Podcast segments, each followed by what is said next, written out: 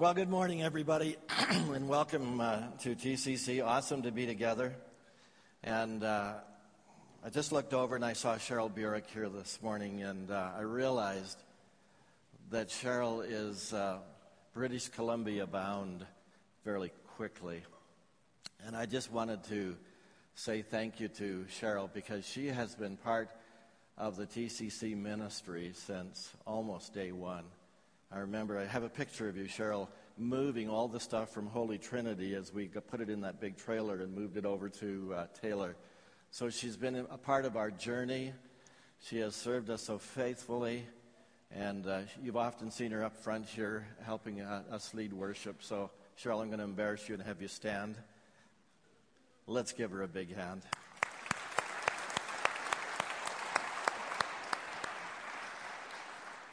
Blessings, blessings as you bless BC. Well, I see some uh, interesting signs uh, in different locations in our city. Uh, I just saw one out here on Terwillegar Drive. Uh, it simply says, Look out for each other. Have you seen the sign? Look out for each other. Uh, and it, it, draws our attention, obviously, to the fact that uh, we're to look out for each other when we're driving. But it gets your mind spinning about a lot of things look out for each other. And that sign kind of flows right into our thoughts from the Word this morning. If you've just joined us at TCC, our series is uh, Core Strength, and part one uh, is focusing on loving God with all of our hearts and all of our souls and all of our strength. Luke 10 27, you must love the Lord your God with all your heart and all your soul and all your strength. And now we're in part two of the series, which is this whole sense of community, of friendship, and love your neighbor as yourself. So look out for each other. Uh, so, what does that mean?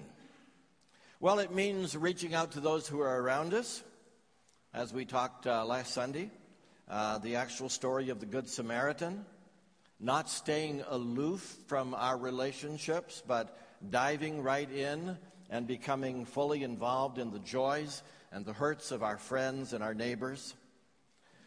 And now, following right on the heels of the story of the Good Samaritan, if you're in Luke chapter 10, follow with me if you would. Luke chapter 10, and uh, come down to verse 38. Uh, and we're going to underline the, the, uh, the story of a unique friendship that Jesus had with three siblings Lazarus, Mary, and Martha. Uh, and we quickly underline the fact as well that Jesus had a wonderful friendship with his disciples, with his 12 disciples. He spent a lot of time with them. But what we sometimes don't readily recognize is that Jesus had another set of friends that he seemed very comfortable with. And in fact, uh, he often gravitated to their home to spend time with them. So maybe it was a place where he felt very loved and supported and encouraged uh, certainly was a place where he felt very, very, very comfortable. I remember some years ago uh, taking a seminary course uh, where the professor actually picked up his suitcase and came to a city, and students would come in and from various uh, points and uh, meet in that city, and we'd have a class. And I stayed with uh, some people that I knew somewhat. I didn't know them really, really well, but they were very hospitable. And uh, about Wednesday of the week, I just got up and I walked to the refrigerator and grabbed a glass of milk. And that meant so much to them because they said, Now we know you're at home with us. Now you're comfortable. And uh, that's how we want you to feel. Our home is your home while you're here. And that, I look back and I remember that. That was awesome for them to say that. I think that as Jesus entered into a familiar home in Bethany and spent time with Lazarus and Martha and Mary, that that's how he felt. He felt very much at home with them. So in the home of Mary and Martha and Lazarus, he could hang out, he could uh, kick off his sandals, he could, uh, he could put his feet up, he could relax. He was with friends, and he could just be who he was. There was a cartoon in the newspaper I saw, and the, the first frame showed uh, a thief that was wearing a mask, and his gun was pointed toward a frightened victim. And the next scene is the, the robber is holding out a sack, and he's saying, Give me all of your valuables. And in the next scene, the victim begins stuffing into this big sack all of his friends. Give me all of your valuables. It was a cartoon. So his friends were his valuables, and he was just putting all of his valuables, give me your valuables. And he was stuffing his valuables into this big bag. One guy said, You know, I don't have time for friends right now in my life. I'm just too busy for relationships. And another fellow commented in response, he said, I looked at him and I said, Sorry, but you're just too busy if you don't have time for your friends. One of the great tasks of life is building great friendships. And I think if you don't build them in the early and middle stages of your life, you could end up later in life pretty lonely. Pretty lonely. I read the account of a pastor who told this story. He said a few years ago, a lovely woman from Kenya worshiped with us for some time. So I asked her if she liked it being better in North America or if she liked being back in Kenya. Where, where was she the most comfortable? And she grew rather quiet for a few moments, and then her face filled with emotion. And finally, she spoke with deep feeling. She said, I think I like it better in Kenya. She said, Here in North America, people are very busy and very wealthy. And instead of giving you themselves, they give you things. They give you gifts. They give you this. They give you that. But in Kenya, most of us are very poor. And we have nothing to give one another but ourselves. But that we do give. We give ourselves. And she said, I miss the gift of people. I miss the gift of people. The late uh, Dr. Francis Schaeffer once remarked that the true religion of the Western world is not Christianity, but private peace and affluence, a really horrible value system that negates friendship. Private peace. Just leave me alone. Well, I want to brush up against uh, three friendship truths this morning that we learn from Jesus as he relates to probably that second closest set of friends in his life, Lazarus and Mary and Martha. And the first friendship truth is this the ability to be just who we are. The ability to be just who we are. That's an awesome reality when we're around true friendships. Luke gives us a little peek inside the home of two sisters engaged in a brief family squabble. And Lazarus, the brother, just seems to stay out of this one. Let the sisters go at it. Wise guy. As Jesus and his disciples were traveling along, they came to the home of Martha. So Martha was the owner of the home. They came to the home of Martha in Bethany. And Martha felt the burden of making a big dinner for her guests. We might assume probably that the rest of the disciples also landed in her home. So if you do the count, that's a pretty big group to feed. 12 disciples, add Jesus, it's 13, add Mary and Martha and Lazarus, at least 16 hungry mouths to feed. And Martha wanted to get the dinner underway, and her sister Mary wanted to just be with Jesus. You probably remember the story. Her sister, Mary, sat at the Lord's feet, listening to what he taught. But Martha was distracted by the big dinner she was preparing. She came to Jesus and said, Lord, doesn't it seem unfair to you that my sister just sits here while I do all the work? Tell her to come and help me. Now, who knows? Maybe Martha is a perfectionist. But certainly she is feeling very overwhelmed and the longer she works in the kitchen, the more ticked she gets. More and more smoke is coming out of her ears.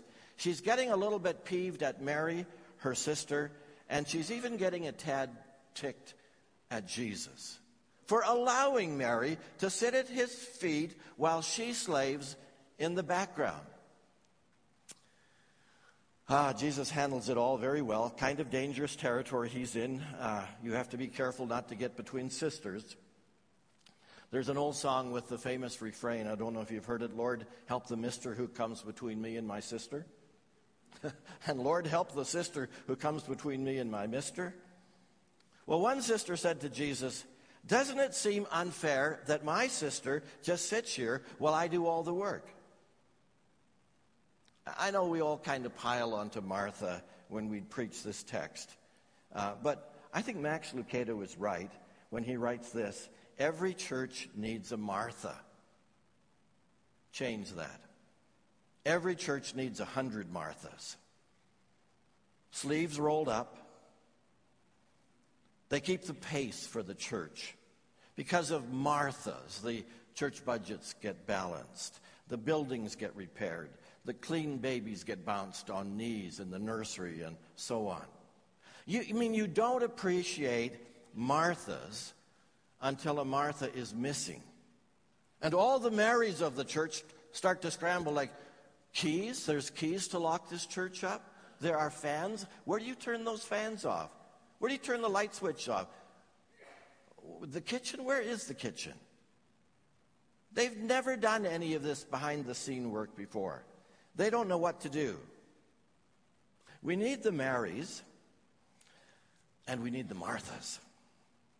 And they both need to be at the feet of Jesus. And we also need to take up our place of serving. So it's always a balance, which is so important. But what we can't help but notice here is the candidness of the dialogue. I mean, you, you would think if you had the preacher over, right, for lunch, for dinner, you'd want to make a good impression. No. My sister is not pulling her weight, and I'm ticked. Martha is a no nonsense gal. And she lets Mary have it, and she lets Jesus have it.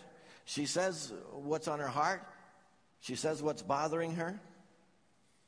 Now, I'm not, I'm not advocating unbridled commentary in our families without some filters, because that can produce some pretty deep wounds. But don't you think it, it's refreshing that there can be a level of comfortability among family and friends to be who we are? Permission to be who we are. To permission to be upset at times. You know, one of the reasons that Martha might have been upset is the fact that her sister was abandoning the traditional role culturally of what she was supposed to do. And here she is, sitting at the feet of a rabbi. Mary, that's not your place. That might be bugging her. She's acting like a disciple.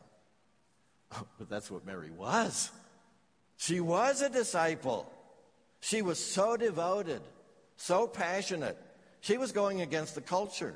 She's a disciple. And she's not timid to be herself. Even in the company of Jesus, she's going to be who she's going to be. I love it. She feels deeply. She loves intensely.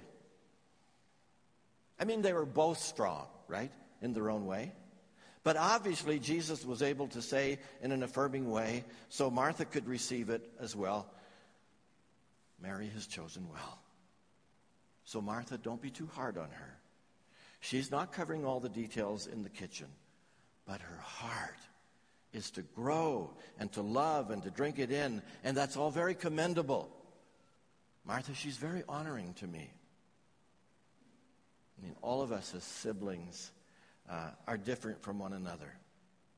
It was true for my brother and I as we grew up on the farm. We were quite different.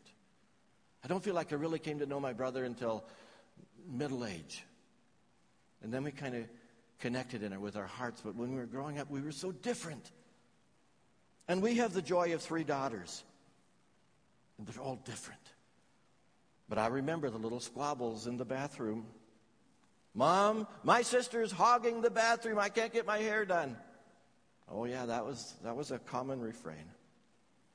Sisters, brothers, we all grow up and we're all so different. And that's a gift of God. We're all different. One woman said that she has uh, five siblings, three sisters, and two brothers. And one night she was chatting with her mother about how her mother had changed over the years, uh, raising from the first child to the last child. I mean, has that ever happened to you that there's kind of a change in the standard and that first child just really everything has got to be in line? And by the time you get to the third child or the fourth child, you've loosened off a little bit.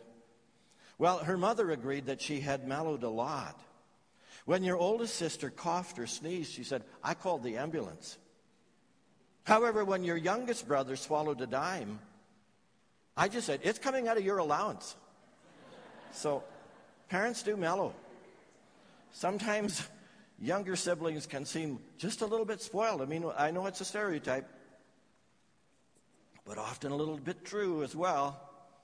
You know what's wonderful about authentic Christian friends?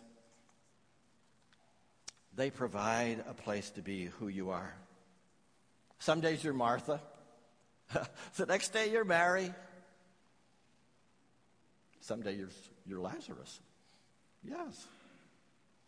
We can be our true selves. We can't grow if we aren't free to be who we are and to admit our struggles. And the closer the friend you have, the more vulnerable you can become. Trust is such a big issue. If you have a friend in your life that you can really trust, it's an amazing gift. And when you build that trust, you open a door to be able to speak into another person's life. And that's what friendship does. You can encourage, you can guide, you can give your best thoughts, and you can say, I'd like you to consider this. And they will. I may be wrong about this, but I want you to think about this. We all want to have friends like that. Someone in your life with whom you can completely be who you are. Do you give people the freedom to be themselves on their way to becoming who God wants them to be? So, the first ability uh, is to be just who we are. That's just what friends do. They allow people to be who they are. The second ability is to talk about hard issues. To talk about hard issues. In another gospel, the Gospel of John, we encounter another dialogue between Jesus and Mary and Martha. And it's John chapter 11, verses 1 to 3. It says, A man named Lazarus was sick. He lived in Bethany with his sisters, Mary and Martha. This is the Mary who later poured the expensive perfume on the Lord's feet and wiped them with her hair. Her brother Lazarus was sick. So the two sisters sent a message to, to Jesus telling him, Lord, your dear friend is very sick. Now, you can see again from the passage that there's a very dear relationship um, that existed between Jesus and Lazarus and the two sisters. And the two sisters sent a message to Jesus saying, Your friend is sick. You should know that. And it would be wonderful if you could come. No, it didn't say that, but I think you can read between the lines. Jesus, we need you now. we need you more than we've ever needed you before. Uh, it's really interesting the messages that we give without really saying the, me- the true message from our hearts. Lord, your dear friend is very sick. P.S. Real message come as quickly as you can come. We need you right now. Lazarus, of course, was not one of the 12 disciples, but he was a very dear friend of Jesus. Now, this is all very strange, really. Jesus purposefully delayed his departure uh, confidently declaring, This sickness will not end in death. Now, we, we feel the tension as we read this. Jesus, you need to get here as fast as you can. He's very sick. He could die. But look at this, verse 5. So, although Jesus loved Martha, Mary, and Lazarus, he stayed where he was for the next two days. Finally, he said to his disciples, Let's go back to Judea. What is that? Actually, Jesus knew that Lazarus had died. He told his disciples that in verse 14. So he told them plainly, Lazarus is dead, and for your sakes, I'm glad I wasn't there. Now you will really believe. Come, let's go see him.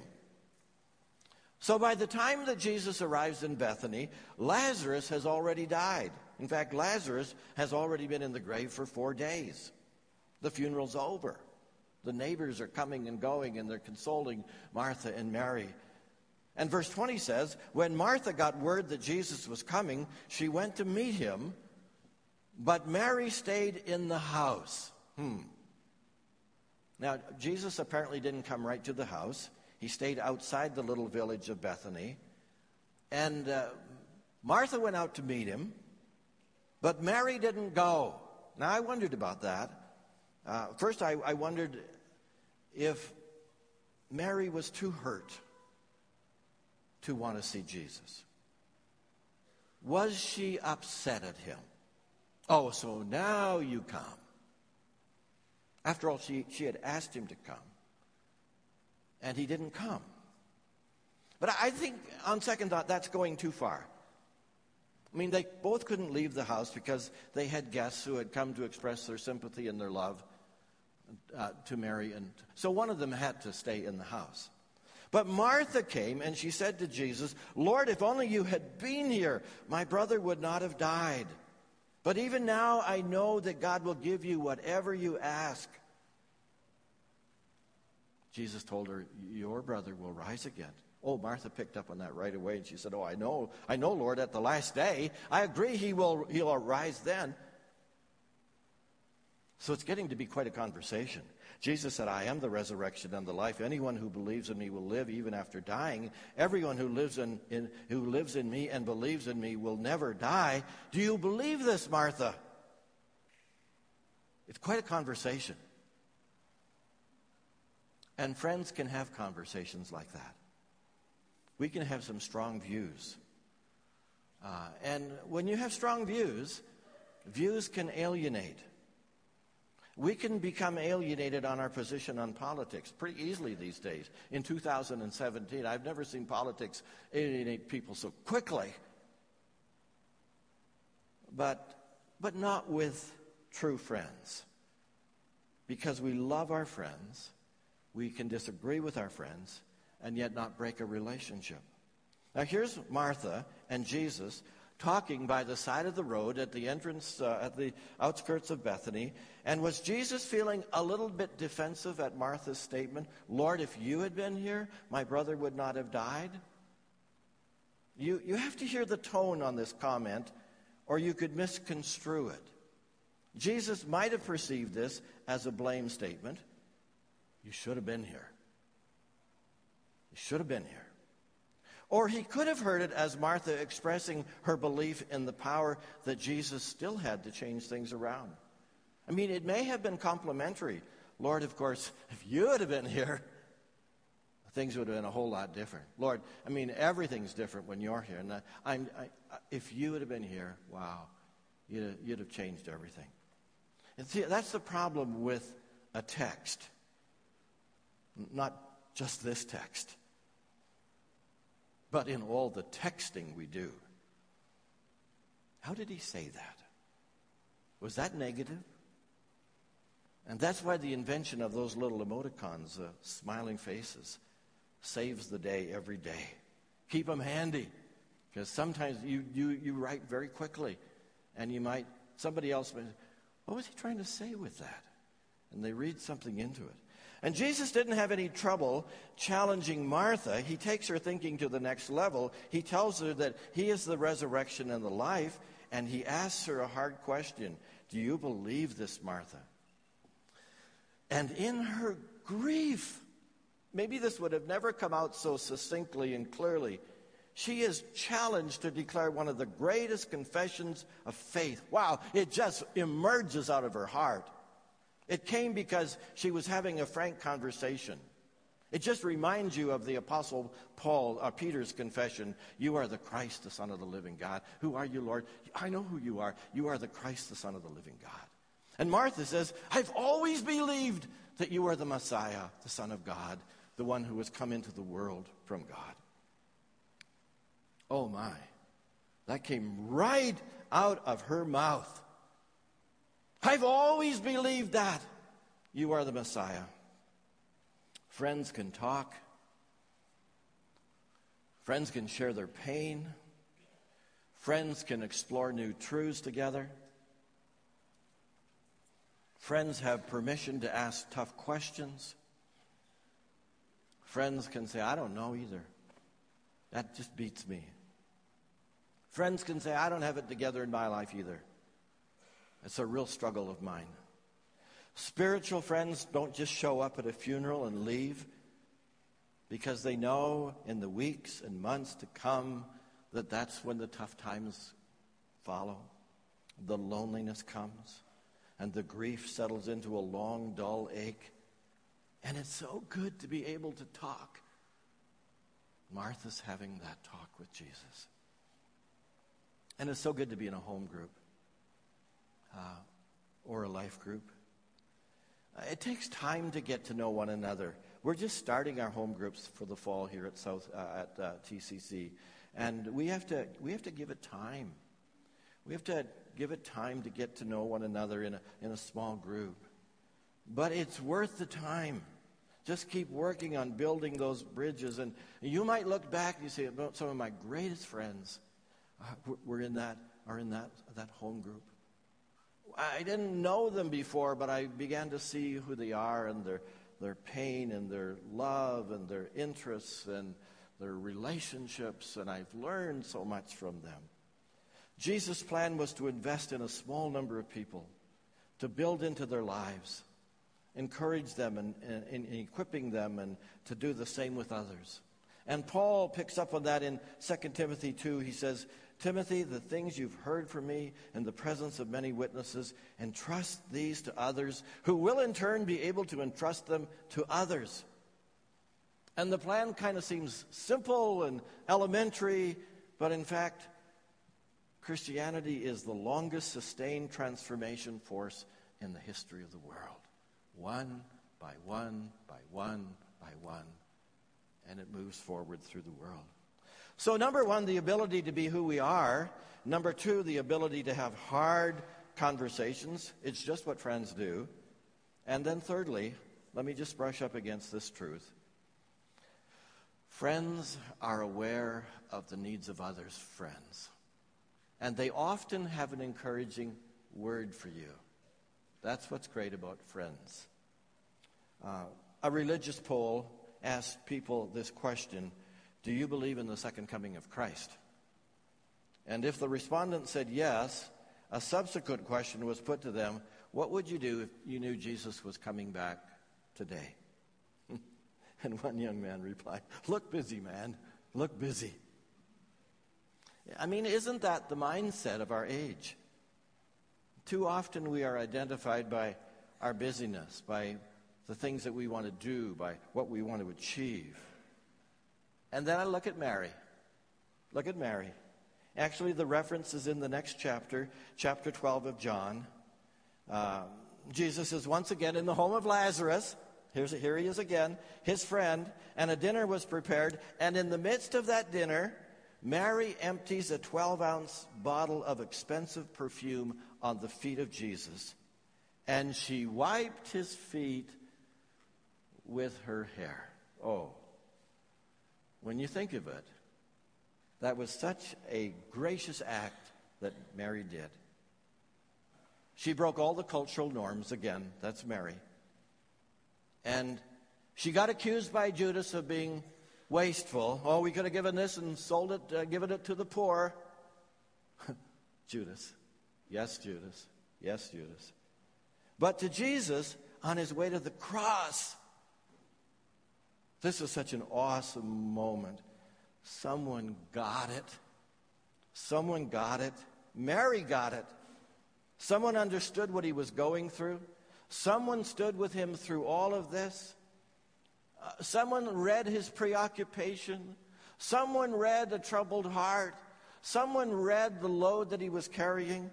Mary knew what was about to happen. She knew what she was doing. This wasn't just about being extravagant with perfume, She knew what she was doing. She was spiritually sensitive. She'd been listening when Jesus spoke about his suffering and his death. And her eyes were on Jesus, and she noticed the burden he was carrying. She saw the preoccupation. And when the Spirit prompted her to do something, something risky, she was all in. She was all in. And, you know, I, I thought of this. Maybe Jesus needed someone else to remind him of his father's presence and his father's sovereignty over what was going to transpire in the days ahead. And Mary was there for him. A timely word from Mary. Oh. Friends, can you read the people in your circle? Who needs a word from God? Who needs a word from God? Who needs a hug? Who needs just a simple word of encouragement? How powerful when you are there, when you see it, and when you are obedient as you are prompted by the Holy Spirit to make a risky move that will be just what the person needs from a dear friend. Oh, listen. Listen to what the Spirit is saying. It's just what friends do to be who we are, to have difficult conversations, and to be aware of the needs of our friends. To be aware of the needs of our friends. Could I have you take a moment this morning to think about what God might be saying to you with respect to your friendships? What thought is he putting in your mind in these last 30 minutes? What's, what's the dominating thought? What is he saying? Would you just acknowledge that? Just put a little circle around that in your mind and respond? Would you bow with me? Would just, just as we sit, would you just bow? Would you just say, Lord, what does this mean for me? What does this mean for me? and allow the Lord to speak into your heart today.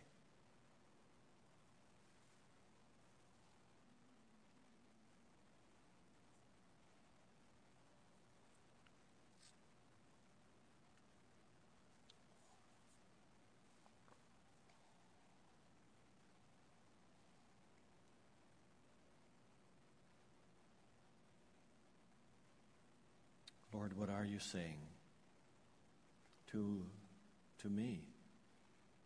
What are you saying to my brothers and my sisters here today?